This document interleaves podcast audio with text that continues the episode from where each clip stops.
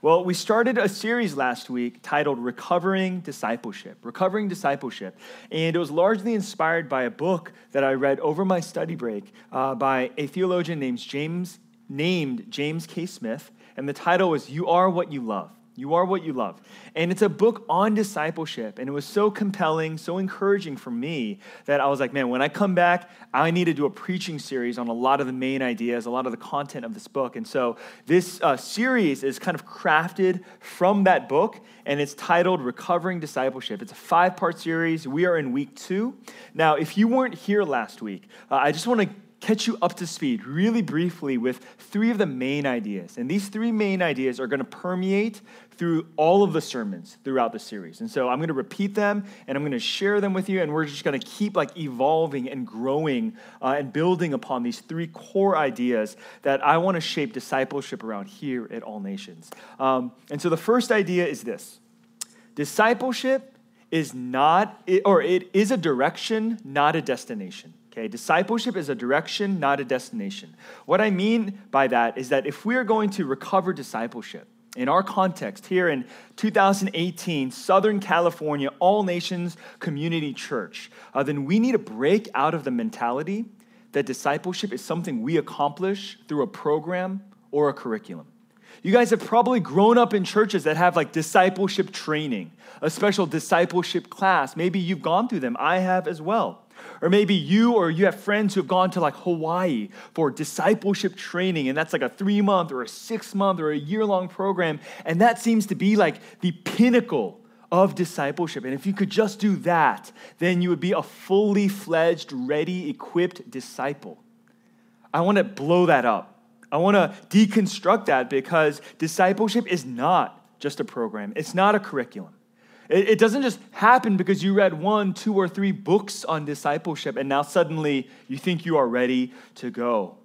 Rather, we must realize that discipleship is an ongoing, it's a lifelong journey, and it's a direction in moving towards God in love and moving towards one another in love, just as Jesus Christ has taught us to love God and love others right? Just as Jesus has modeled for us, not just in moments, but in his entire life. His entire life was a life of loving God and loving others, right? He modeled for us the life of a disciple. And so discipleship is a direction, not a destination. Not a destination. That's the first thing I really want to share with us. The second idea is this we are not merely thinkers, we are most importantly lovers. Okay, and this connects with how we do discipleship okay? We're not primarily thinkers, we are primarily lovers. Discipleship is not about gaining more knowledge, it's not about acquiring more information about Jesus and Christianity. So many of you guys don't think you're a disciple or don't think you're mature because you don't know all the terminology and you haven't read enough books and you haven't read the Bible enough times through. And I just want to share that being a disciple of Jesus is not about acquiring enough or more an adequate amount of information. We need to break out of the culture that tells us that education is like the silver bullet to solve all of our problems, okay? Especially as Americans, on top of that, Asian Americans, we have this idolatry towards education. We think education is like, is the means to success. Education is the means to, uh, is the means to security Education is a primarily like primary accomplishment for us as young adults. We got to get into the right schools, get into the right programs, get the right degrees, and then that will make the rest of our lives cushy, right? That will make the rest of our lives straight and narrow. That will solve all of our problems. Parents think that all the time. They're like, oh my gosh, I got to get my kid out of this school into the right school and then my kid will flourish and do really well. I just want to say we need to deconstruct the idea that education, right, is the solution to our discipleship problems. Okay? Now, this doesn't mean we need less education. Okay? Uh, it actually means we need more than just education. You guys see the difference? So I'm not saying don't read, don't think. No, no, no, no. I'm not saying we need less education. We need more than education. We need spiritual formation because we're not just thinkers. Okay? We are lovers. Okay, we are lovers. And so we need something that will form our hearts, something that will shape our souls. okay? We are not just what we think, we are what we love. Okay, you are what you love.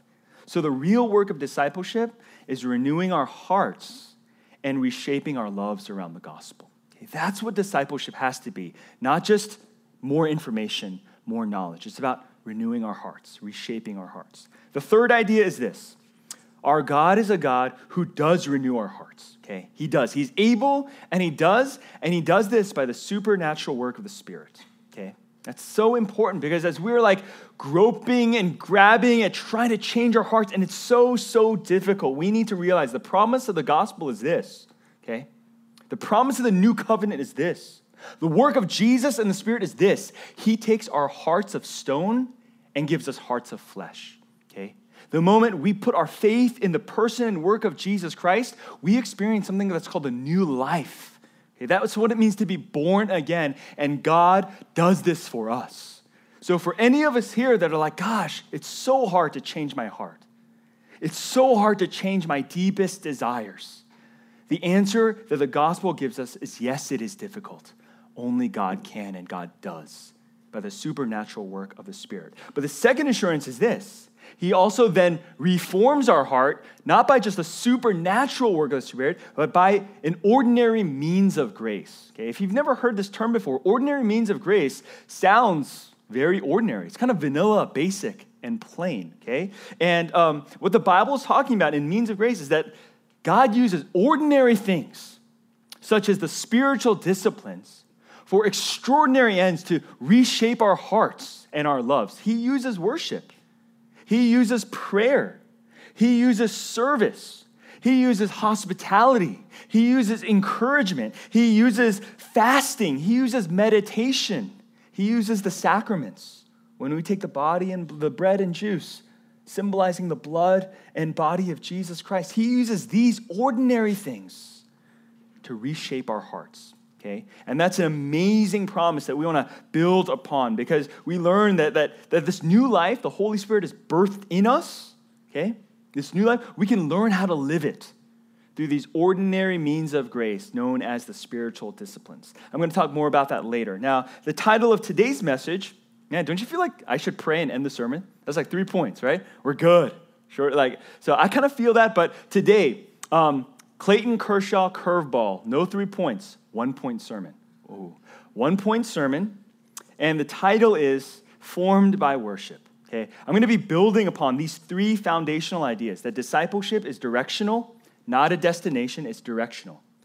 The second idea is that we are what we love, and the third idea is that God reforms our hearts through ordinary means of grace.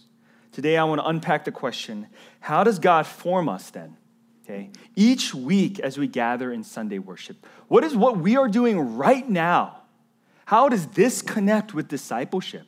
How does God form us through this hour and 15 minutes, hour and 20 minutes of worship that we have together? What role does worship have in discipleship? And the answer to that question is it's absolutely essential. Okay? It is absolutely essential in discipleship. You see, friends, if it is true that we are what we love, okay, then it is equally true that we worship what we love. Okay, you and I, we are what we love. Okay, that, that, that really reveals our core identity. If you love money, then you are going to do all that you can to chase after it, to acquire it, to, to um, yeah, to grow it. And here's the thing if you love money and you lose it, you will be crushed. You will be crushed when you, ha- when you don't have it. Okay? You are what you love. And you are not, and you worship what you love. Those things are essentially connected. Now, uh, let's get into the text today. Um, if you have your Bibles, please turn to our passage in Colossians chapter 3, uh, verses 12 to 17. Col- Colossians chapter 3, verses 12 to 17. It's also going to go up on the screen, and I'll be reading from the ESV. May God bless the reading of his holy word.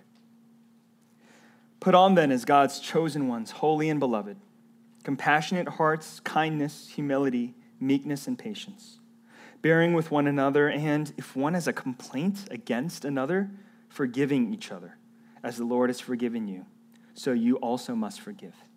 And above all these, put on love, which binds everything together in perfect harmony.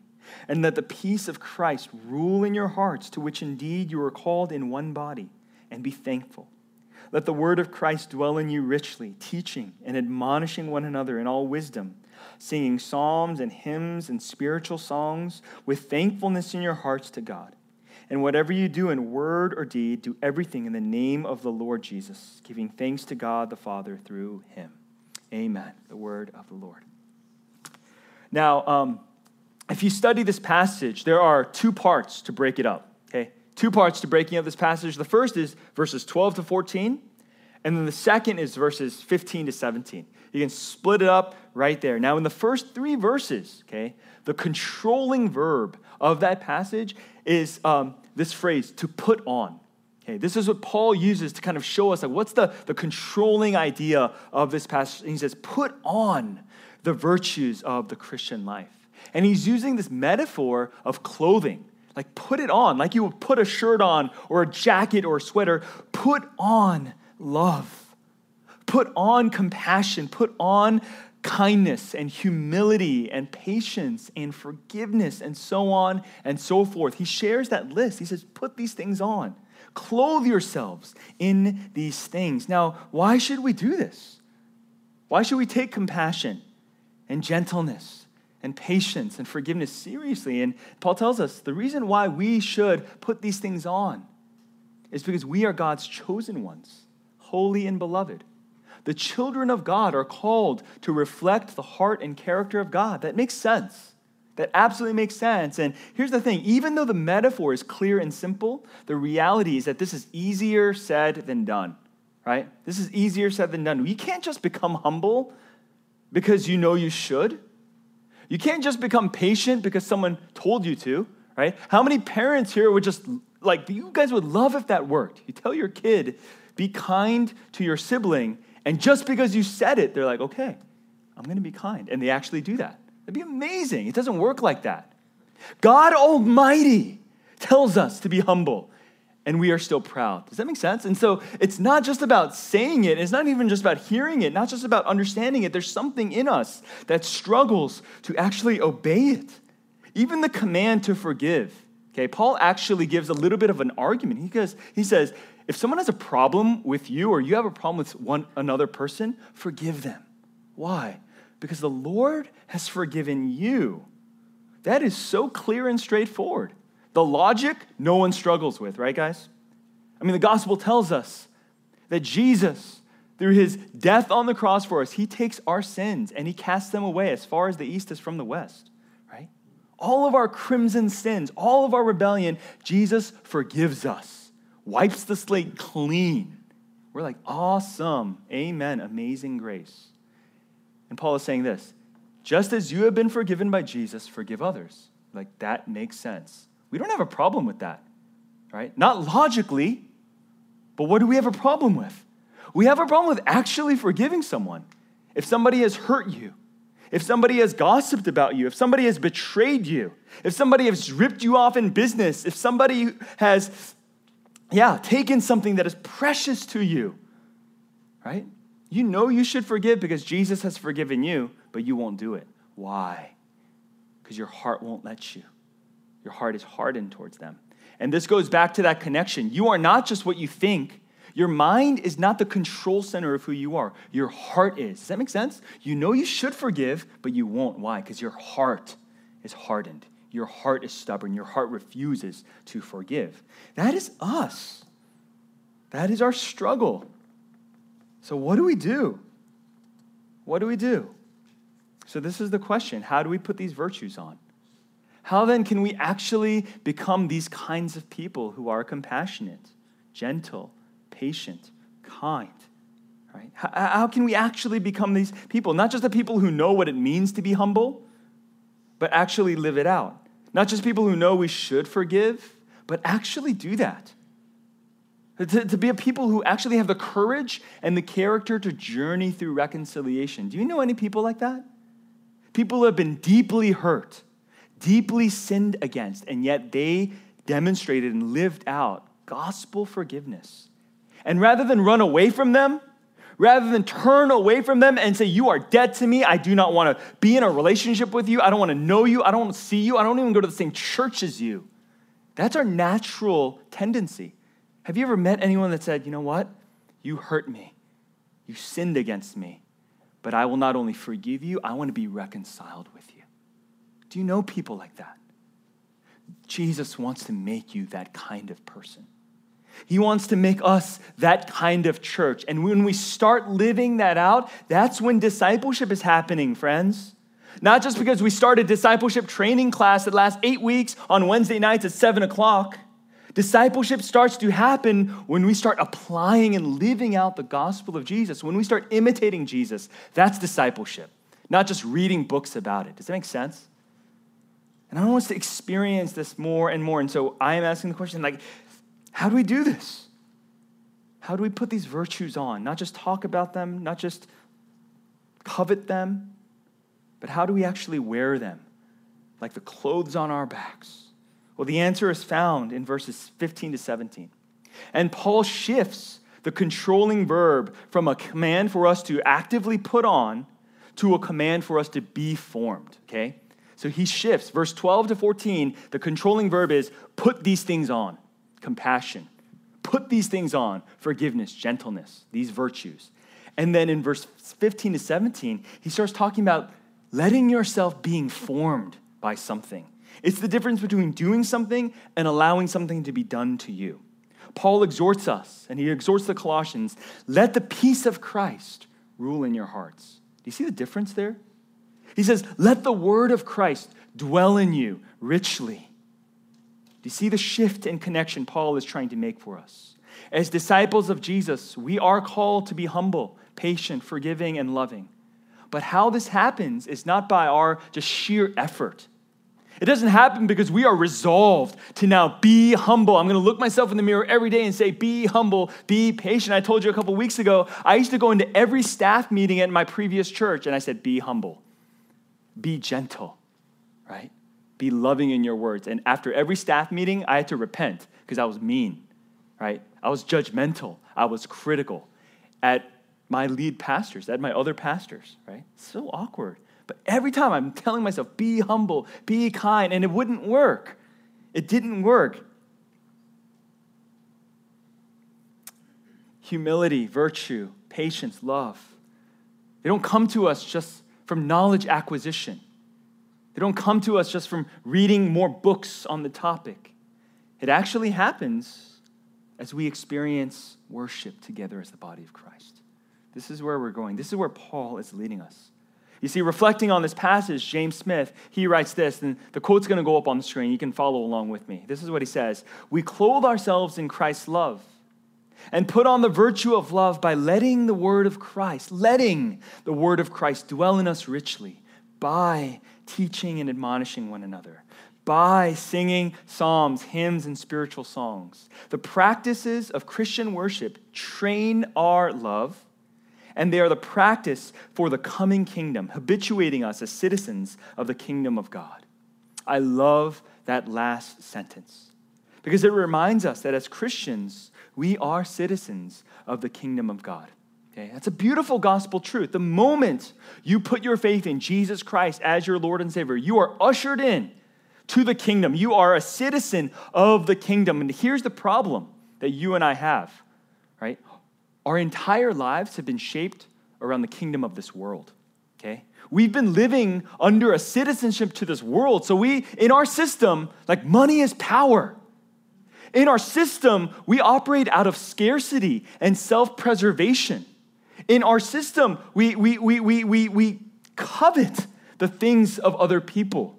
We are so insecure that we make idols out of comfort. That's such an awkward thing to make an idol out of it. But at the end of the day, we just want to be safe. We don't want to be trampled upon. We want everything to be orderly. And, and so we, we pursue these things. We make idols of these things. We live according to the kingdom of this world. And so, even though we've accepted Jesus as our Lord and Savior, and even though in position we are citizens in the kingdom of God, you and I, we don't know what that looks like, what that means. Does that make sense? We don't know how to live as citizens in the kingdom of God because all our lives have been citizens in this world. So, what do we need? We need to be, as James Smith writes, we need to be habituated to kingdom, kingdom citizenship. Okay? We need to be acclimated. We need to be taught what that looks like. And worship is the primary place where this transformation occurs. Okay, worship is where you and I get to get a glimpse of the kingdom. We are reminded of the kingdom. We learn about what it is and what it means to live in the kingdom of God. This takes place here at All Nations on Sunday as the people of God worship Jesus. Why do I say that? Because every kingdom needs three things. You need a king, you need serve, you need citizens, you need people, and lastly, you need a you need a land. Does that make sense? If you're a king but you have no land, are you a king? You're a king of what? Right? King of your couch, right? If you're a king and you have no subjects, if you're a king and you have no people, you're just Tom Hanks like castaway on his little island. Is he a king? No, no, he's a castaway, right? Or if we are a people in a, in a, in a room but we have no king, then, then we're not a kingdom either. But here on Sundays, as the people of God, we have Jesus as our king. We are his sons and daughters. We are his citizens. And where does he reign? He reigns in our hearts, he reigns in our church. Hopefully, he reigns in your household with Jesus as the head. This is the place where Jesus' prayer is answered Father in heaven, your kingdom come, your will be done. This is the place where we need to experience and realize and align ourselves with the kingdom of God. Does that make sense? And this is why Sunday worship is so important and so central to discipleship. It takes place week in and week out as we gather as the people of God. And Paul is telling us that we must worship regularly. We must worship intentionally as a habit to let our lives be aligned with the kingdom of God, to let our lives experience the word of Christ dwelling with us richly through teaching, admonition, and singing. Now, I said, I used the word habit. And uh, for many of you guys, habit is like a word you don't really think of, okay? It's definitely not an appealing word in our culture. A lot of times when we think of habits, we associate it with bad things, bad habits, like picking your nose, biting your nails, using your phone while you're driving. You're like, I know I shouldn't do that. It's, it's not a good habit. And so that's how we kind of like, kind of like shelve that phrase. Like habit is just kind of a negative word. But I want to try and redeem that word for us today. Everyone knows that if you want to be good at something, you have to develop positive habits. Okay, positive habits. When it comes to dieting and exercise, we need to make things a habit if we want to see change or growth. Just eating one kale salad is not going to get you healthy. Right? It's a good start, but that's not going to bring your cholesterol down. One kale salad at Whole Foods, nothing, right? Going on one walk will not lower your blood pressure as much as you and I would like that to be the truth. Those things need to become habits, good dietary habits, right? Good exercise habits. I wish I could work out hard just once and be yoked for life, right? Wouldn't that be awesome? If that was the case, just one time, you just you just go 110% and then after that you are ripped for life. But that's not the case. That's a pipe dream, okay? It's actually been said that uh, in order for you and I to build a habit that sticks, you need to practice it for a minimum of 21 days straight. Okay, 21 days straight to kind of get a habit uh, that will like stick and start to be like part of your life. Now, that's the minimum. For many people, it takes 90. Okay, for many people, it takes 90. There's a follow up survey, and it's like, hey, is it really 21 days? And they actually found for the average person is 90. So if you're trying to develop a habit and you're not getting it in 21 days, you're just on the back end. But I think most of us are there closer to 90 than 21. Now, here's the thing we know good practice habits are also essential for skill acquisition. Okay? If you want to get good at golf, what do you do? You got to go to the range regularly. You can't just watch Tiger Woods like all day and watch golf videos and think that that's going to make you better at golf. It's, it's inadequate. You got to actually put in the reps, right? And go to the range regularly. If you want to learn an instrument, you got to practice your scales. You got to practice your rhythms and your chords. Anyone here who learned piano, you guys all did Hanon, right? Hanon, right? Or whatever, yeah, yeah, and it's like those scales, and you just practice those muscle memory over and over and over again, and habit builds skill acquisition. But what we don't realize is this habits are also crucial for heart transformation. We know habits are good for skill acquisition, but they're also crucial for heart transformation. Habits are one of the ways that God forms our hearts. You see, an interesting thing happens, guys. When you and I really develop healthy, positive habits, it doesn't just change what you do, it changes what you desire. Okay, it changes what you desire positively. Um, if you're here and you've ever kind of, um, you know, like, like built up the habit of exercise, for those who exercise regularly, can you kind of look back at a moment in your life where you became the kind of person that wanted to and even loved to exercise? You almost became, I know people who are like addicted to exercise. But if you don't exercise and you haven't and you start, the first days, the first week is rough, okay? Um, I do not exercise regularly. And every time I start, and I get back on it, I do like 20 push ups and I'm sore for three days. And I never want to do that again. And so, like, th- that always happens. The beginning of starting new positive habits is always so painful, right? Say you're trying to like kick coffee. The first couple days, it's, you get migraines, right? But people that, that get off their caffeine addiction, they say after a couple weeks, you know, they start having more energy. They start thinking more clearly, less stress, less headaches, all of those things. And, and but but in the beginning, it's so hard. It's so difficult. Exercise, diet changes. But over time, you keep reinforcing these positive habits. It's not just you telling yourself you have to do it. What happens is we move from like discipline, we move from regimen to actually having an organic, like, desire, from having a natural motivation. What began with your head to say, I need to start exercising, or I need to eat better, or I need to do X, Y, and Z. What began with your head through habit changed your heart. Okay, what began with your head through habit changed your heart. And I think that was such a key for me because as a pastor, I felt the wall. Man, I preach all the time. I'm teaching Bible studies all the time, and I know that you guys are understanding at least 20% of what I'm saying, right? I know you're getting at least that. And so I'm wondering okay, if, if, if you guys are tracking with me, then why aren't I seeing more transformation, more change? Why isn't that connection being made between head and heart? And the answer is this I haven't developed a discipleship path, uh, pipeline here at All Nations where we start building habits together, where we start building rhythms and patterns together that are not just kind of like doing programs, but actually starting to cultivate a culture, a culture of generosity, a culture of reconciliation, forgiveness, a culture of compassion a culture of kindness, to become the kind of people that Jesus wants to form us. I realize, man, we do not have habits here. No wonder the disconnect continues, the barrier, the wall exists between head and heart. But it's through habit that these bridges are made, that we bridge head and heart. And that was huge. Now, um, we're going to move final stages, pa- practical application. Um, that's how we connect the gap between what we know and what we love habits.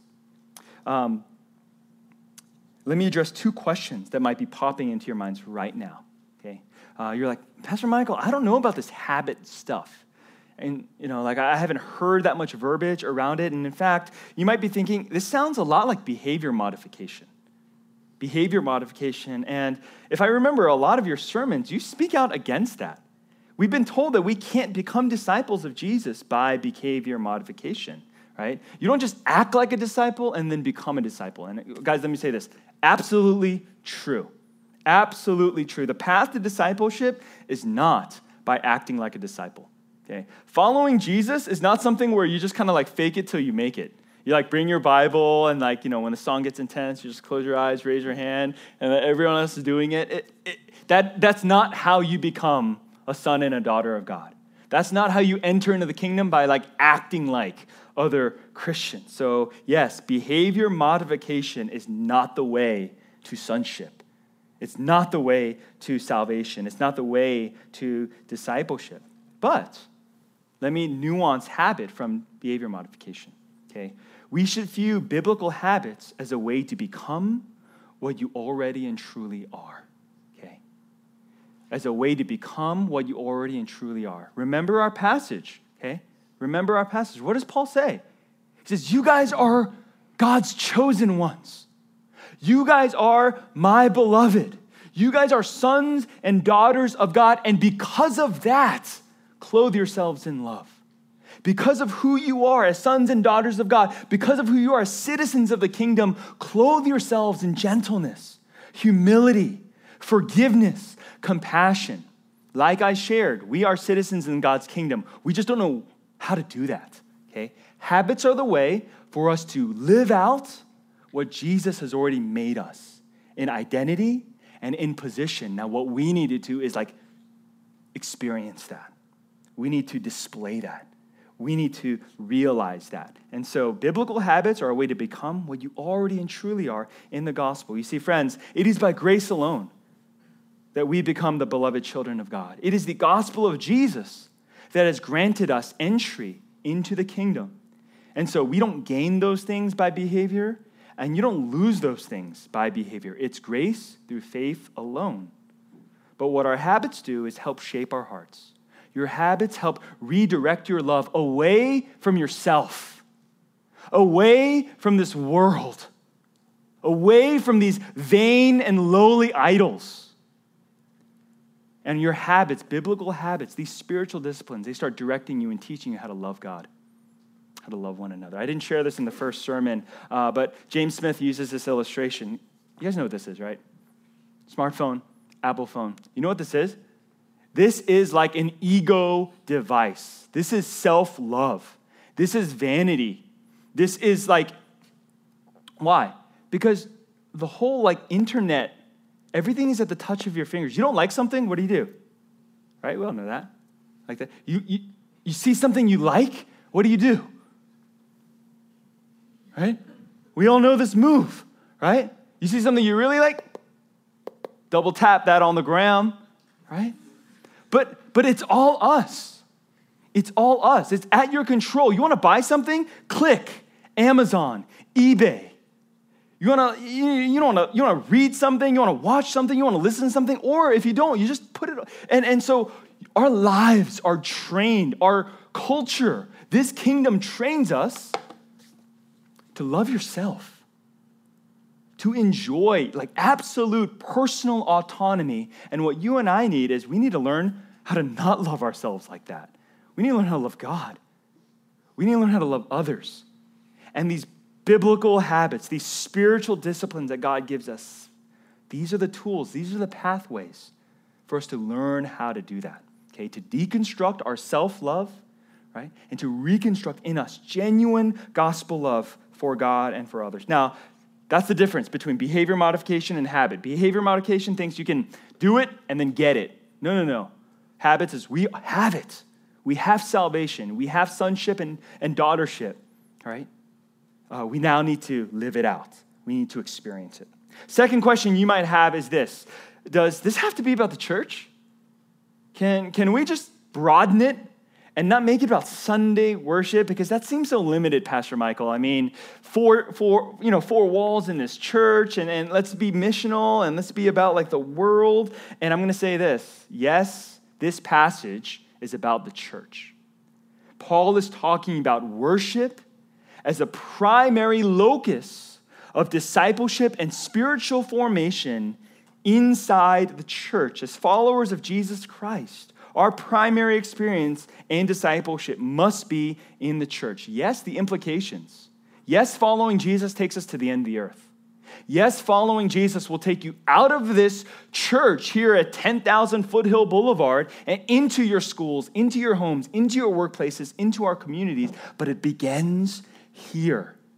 The church is the primary locus of discipleship. And so you cannot skip over worshiping with the church just because you want to be more missional.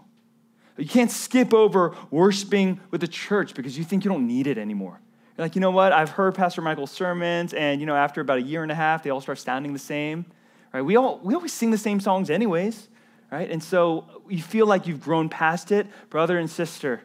If you want to experience discipleship according to God and His Word, you cannot move beyond the church. You cannot neglect and forsake the church. Discipleship begins Discipleship is central in the church and central in this Sunday worship experience. Look again, Colossians 3:15. Paul reminds the Colossians that they were called into what? One body. One body.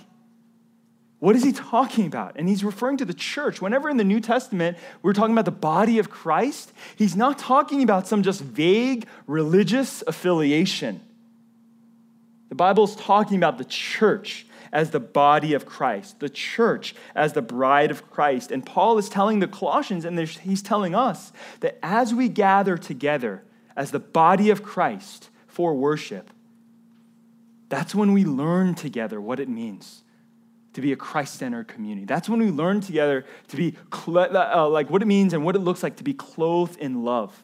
John Calvin, uh, the great reformer, he considered the church, and this is like kind of a new phrase for me, and it's probably new for you. He called the church a gymnasium. Okay, he would call the church a gymnasium. He would call it a training ground and a community for sanctification and discipleship. Now, when he uses the word gymnasium, like we're thinking like basketball, I think like, you know, at least 20 of y'all are here just for basketball league. God bless you guys. Welcome to All Nations. Hope you guys stick around. Thank you guys for coming. And um, yeah, man, I hope that you guys would make this your church, right? Um, and so we're thinking like gym, like you know athletics, and it's similar.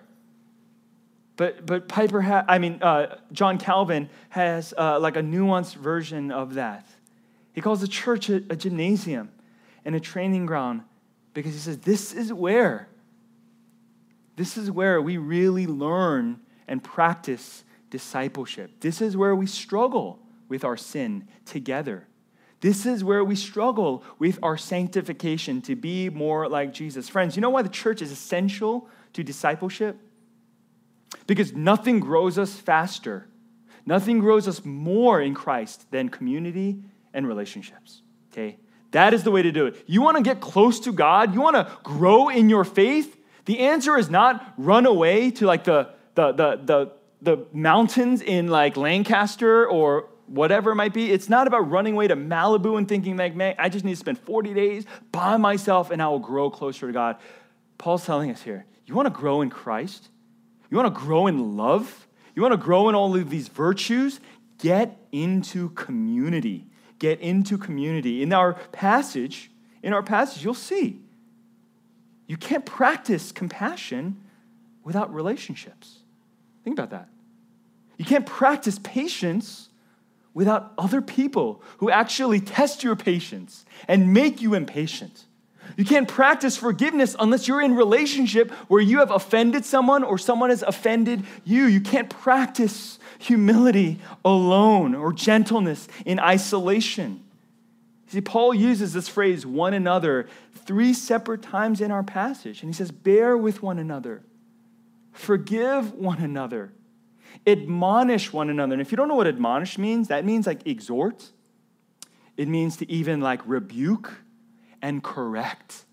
But you need to speak truth into one another's lives. Do you guys see that? Paul's talking about growing in faith. He's talking about discipleship. He's talking about being like Jesus. And he says, you have to do it with one another in community. This is why discipleship cannot merely take place with you watching a sermon you can watch Matt Chandler or John Piper or Tim Keller online, and yeah, their sermons are way better than mine. That's fine. But you'll grow in a different way if you come here. You can turn on Spotify or Pandora. You can listen to Hillsong and Bethel or whatever it might be. And yeah, their band sounds better than ours. 100%. Right? okay, like 98%. But you will not grow in discipleship. You will not grow in Christ likeness because you don't have community there. You and I, we need the body of Christ. You and I, we need to worship in the flesh. So, this is my first application for you guys here. If you guys are only here for basketball, or if you're only here for the summer and you're like ducking in and out, I really hope and pray that you would take Sunday worship seriously in your life. That if you call yourself a Christian, you wouldn't say, oh, you know, once a month, twice a month, three times a month is really good, but that you would build in your life the habit of honoring the Sabbath, the habit of gathering with the body of Christ in the flesh, not metaphorically, not allegorically, but in the flesh. With the, we are, guys, we are here, the body of Christ. This is absolutely important. So I hope that you guys would consider that and you would realize that this is actually the primary on ramp for discipleship that God wants for you. It's not about just taking another class or reading a book, but it's actually about Sunday worship and gathering together as the body of Christ.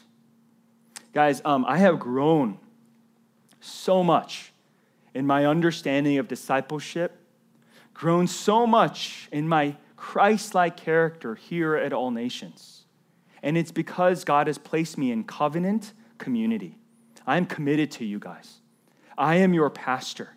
I'm your, I'm your shepherd here. And that's been a reality to me. Now, now I was a, a college and worship pastor for 11 years at my previous church. But here's the thing at that old church, um, I never got criticized. You know that? It's not, and it's not because I never did anything wrong. I did plenty of things wrong. I just never got criticized.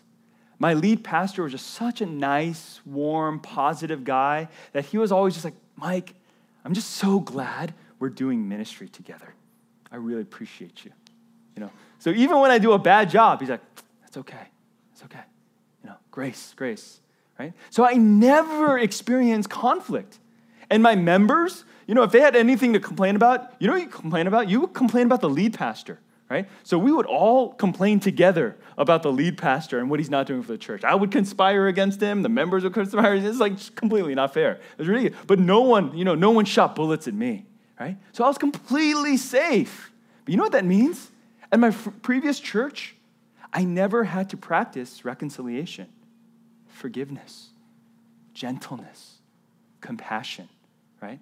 All I was doing was like, hey, I'm gonna teach sing some songs, hang out with people, right? I'm the good guy, and everything was great. But here's what happened when I came here and I became the lead pastor, things got real. Yeah, things got real. I, I, uh, I let you guys down all the time. I do not meet all of your expectations. I fall short. I hurt you. You guys hurt me, right? We are in a covenant community. And you know what that's forced me to do? Be clothed in the love of Christ.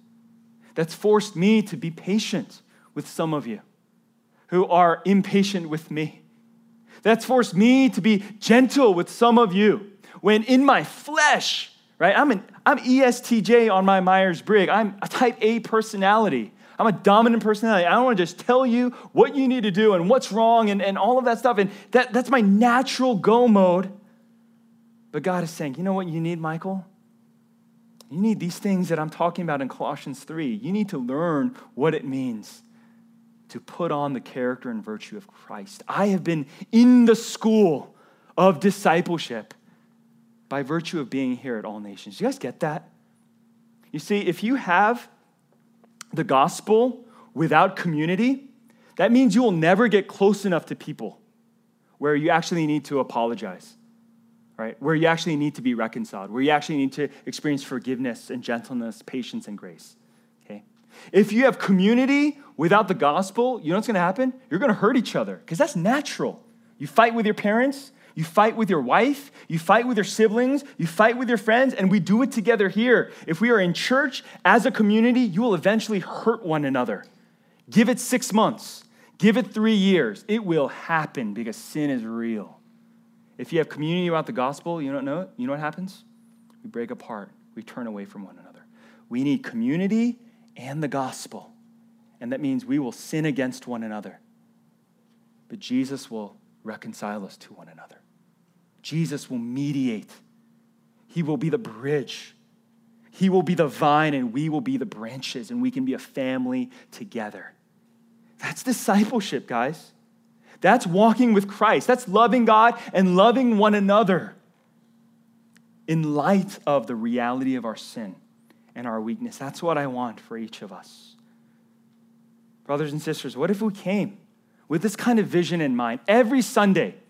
That as Sunday comes around, that it's not just I'm coming to church to, to, to do my duty, that I'm coming to church out of obligation. I'm coming to church because I am a Christian. But what if you and I started coming to church because this is the way God wants to disciple us? This is the time, this is the context, this is the community through which God wants to teach us how to love. Teach us how to love Him, teach us how to love one another, teach us, teach us how to love ourselves less, teach us how to, to detach ourselves from this world less. What if you and I came to church every Sunday excited to be renewed, reshaped, reformed, because we knew God was going to do something? That every time we're coming to the gym, the gymnasium of the church for training, for equipping, for sharpening, for strengthening, for discipleship. What if church wasn't a time where you're just passive, mumbling along with the songs, listening to a sermon, hoping that he'll eventually tell a joke and make you laugh, and then hopefully be inspiring, and then get really emotive and give you the feels, and that will be a good sermon? What if you came to church and realized that God had things to say to you? He had serious things to show you about your heart. And he had serious work he wanted to do to make you his disciple. What if you and I, every time when we came to church, we would see God's kingdom come and his will be done? That's Sabbath worship. That's discipleship every Sunday. Let's pray together. Heavenly Father, we we thank you that you give us these means of grace, these pathways, and these on ramps for us to experience you, to experience you shaping our hearts, to experience you showing us our sin, to experiencing you um, offering us grace, restoration, and guidance. We thank you for the Sabbath. We thank you for this opportunity and privilege of worship. And I pray, God, that for each and every one of us, you would elevate our view, our anticipation, our value of Sunday worship. Help us to really understand and see it as this primary opportunity where you want to disciple us, where you want to make us a people who reflect your kingdom. Lord, I pray for any brother or sister here who's really considering following you, giving their lives to you, confessing of their sins, repenting of their sins, trusting in Jesus. Lord, would you be with them right now? Would you encourage them? And would you lead them? We thank you. In Jesus' name we pray.